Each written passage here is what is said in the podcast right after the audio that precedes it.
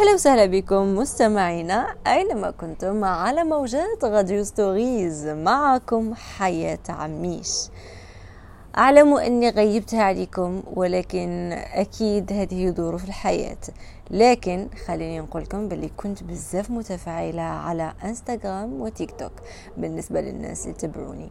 وعبر مواقع التواصل الاجتماعي راني نحاول دائما نعمل لكم مواضيع تعليمية ثقافية بعض الأحيان عملية تطبيقية عن الدورات الدراسات الجامعية على ميدان الضمان الاجتماعي خصوصا عبر تيك توك. نحاول أني بزاف نحكي على هذا الموضوع التأمينات في الكاس وصناديق الضمان الاجتماعي.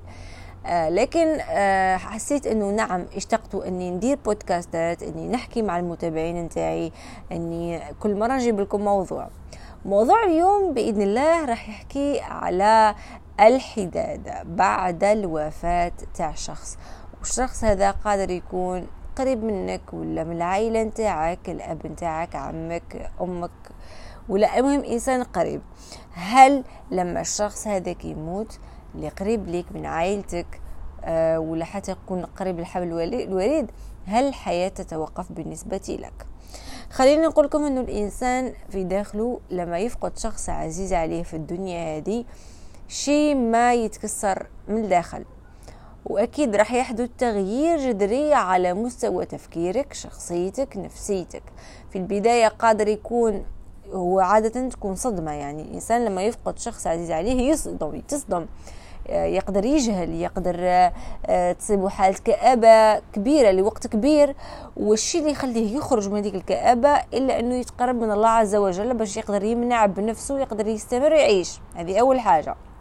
تاني نقطة أه تحس إنه علاش يقول لك باللي لما إنسان يموت ويكون قريب ليك تحس الحياة توقفت هي مش توقفت هي حياتك فقط حسيت إنه كانت متعلقة بزاف بهذاك الإنسان لأنه كان جزء كبير في حياتك لما راح عليك هذاك الإنسان أنت من داخل يموت فيك حاجة حاجة تموت فيك. وهيك الحاجة لما تفوت تموت فيك انت تتغير.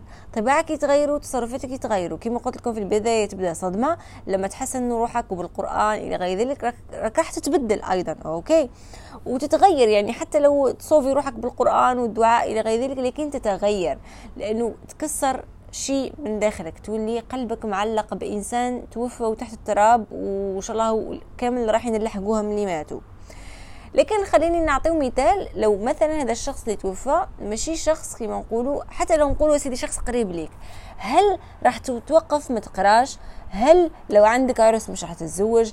هل آه لو عندك مشروع راح توقفه هل لما يموت هذاك الشخص راح تتوقف عن عن القيام بأحلامك وأهدافك في الحياة؟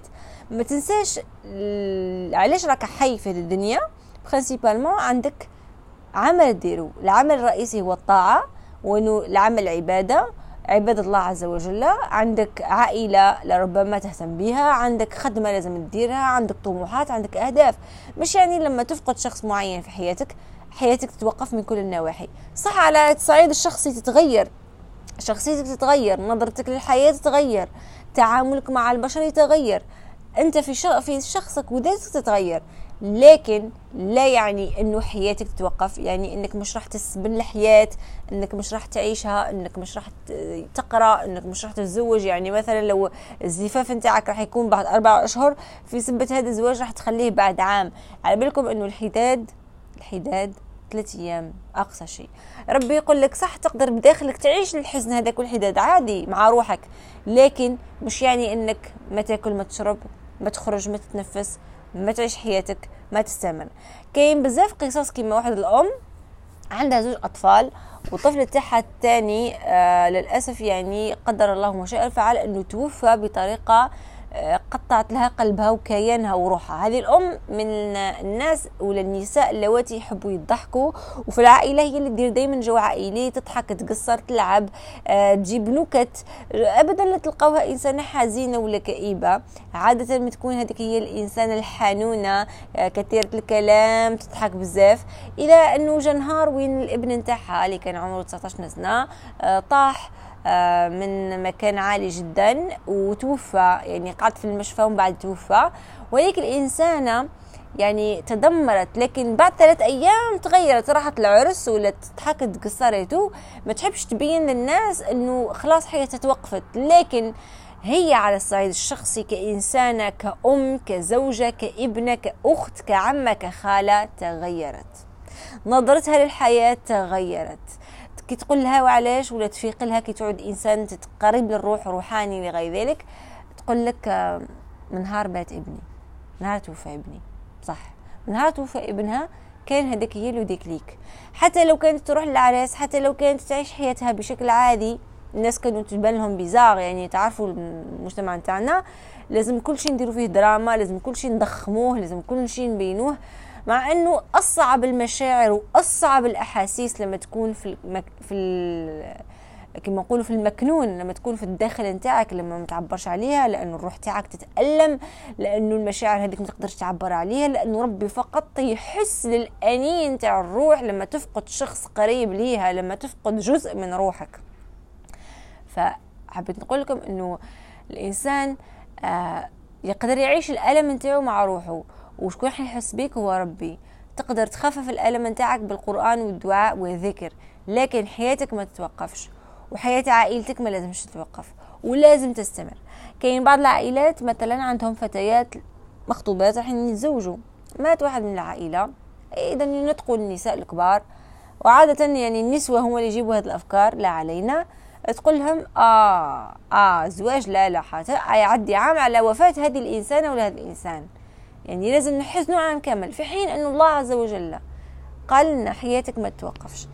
صح أنه الموت مرة يعني حتى الرسول صلى الله عليه وسلم وقالها لنا أنه الموت صعيبة ومرة لكن لا يعني أنك تحبس حياتك وتحبس حياة غيرك وتحبس حياة الناس اللي معك وتخليهم يعيشوا هما زاد الألم. لربما يعني أنت هذا الإنسان اللي توفى قريب ليك بزاف مش قريب الإنسان هذاك اللي عنده لربما شيء مصيري في حياته عرس ولا خدمة ولا. لكن في سبب الموت هذاك وحزنك الشديد راك حايب تخلي الناس الكل يحسوا بالحزن هذاك ويعيشوها عام كامل. في حين إنه لا ربي سبحانه كل واحد فينا لما يفقد شخص في حياته خلاله يعني عندك ثلاث أيام تعيش, تعيش الحزن نتاعك للأخير. بعد ذلك تكمل حياتك عادي. أما إذا تحب من داخلك تعيش الحزن هذاك عيش ولا روحك. وتتخلص منه لما أنت تكون قادر لما تقرأ قرآن وتدارك وكما نقولوا تقرب روحك من ربي. فيا ريت لو إحنا البشر عوض ما نحبوا ندراماتيزي ونكبروا نحبوا نبينوا الإحساس تاعنا. يعني الإنسان كاين بعض البشر يقول لك أنا ما نخليش في قلبي مبين الحزن تاعي نخرج نبكي ندير. تبان لكم يعني مهما تخرج البكاء مهما تبكي مهما تدير كاين بشر مش كيفك يعني. كاين بشر ما يقدروش يخرجوا الحزن. كاين بشر لما يفقدوا شخص عزيز عليهم كل شيء يقعد في المكنون. ماشي obligé لازم يحزنوا حياتهم كاملة. ولا لازم يبينوا الحزن هذاك حياتهم كاملة. أوكي؟ يعني كاين فرق بين إنسان حزين يحب يبين الحزن وكاين بين إنسان حزين وعايش الحزن في داخله في كيانه بطريقة سيئة. يعني عايش في هذاك الشجن متوغل فيه في الأعماق وعايش بيه ولكن ما يشتكيش. لكن عايش به لكن يخدم لكن يخرج لكن يضحك لكن يتزوج يدير حياته. لأنه هو إنسان يقول لك علاش نخلي الناس الكل يحسوا بحزني ويحسوا بالألم نتاعي؟ ويحسوا بالحداد اللي عندي في قلبي. علاش نعيشهم معايا هذا الدمار؟ علاش نكون إنسان أناني بحكم العادات والتقاليد؟ نعم لأنه اللي يقول لك خلي الحزن تاعك يبان ويطول ومنا أنا أشوفها مرتبطة بزاف بالعادات والتقاليد والجهل والتقليد الأعمى للاباء والأجداد القدامى. في حين كاين شيء يعيطوا له حزن داخلي.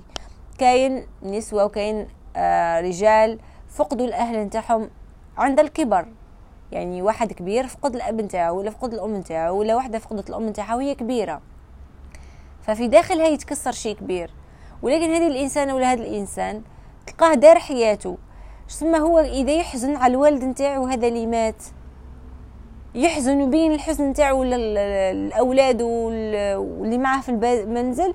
ثم يدخل الكآبة في هذاك المنزل. ثم يولي هو أناني. ثم هذاك المنزل يولي كئيب. وعلاش؟ واش ذنبهم؟ إذا أنت صحدي لربما ولا هذا اللي مات راهو قريب ليك الحبل الوريد ربما أخوك ولا أمك ولا أبوك لكن أنت عندك أطفال وعندك زوج أو عندك زوجة علاش تخليهم يحسوا الحزن بطريقة اللي راك تحس فيها؟ ماكش أوبليجي تخليهم هما تاني يتدمروا معاك خليهم يعيشوا حياتهم عادي. إذا صح حين يحسوا بالحزن بس مش تخليهم تخلي الحياة نتاعك تولي ضنكاء بسبب هذاك الحزن. يعني تعيش الحزن وتحب تعيش الناس معاك الحزن. لا. الحزن الشفاء نتاعو والدواء منه هو القرآن والدعاء هو التدبر هو الأذكار الاستغفار. أوكي؟ ربي إن شاء الله يقدرنا ويغفر لنا ويخلينا كما نقولوا آه، أقوياء في الإيمان حتى نقدروا آه، أقل شيء نعيش الحزن تاعنا في رواحنا. وما كما نقولوا ما نغيروش كي نشوفوا الناس تجاوزوا الحزن وقدروا يعيشوا حياتهم. بالعكس. بالعكس من الجيد إنه يكون كاين الناس يقدروا يتجاوزوا الحزن نتاعهم لربما يكونوا مصدر الهام لينا حتى إحنا تانيين نتجاوزوا الأحزان نتاعنا الداخلية المكنونة عنا في الجوف نتاعنا. على كل هذا اليوم كان موضوع راديو Stories. كانت معكم حياة عميش. دمتم في رعاية الله وحفظه. في انتظار آرائكم وردودكم عبر مواقع التواصل الاجتماعي. تابعوني على إنستغرام تيك توك أو حتى عبر تويتر. نتشرف بكم. بقوا على خير أحبكم في الله. سلام.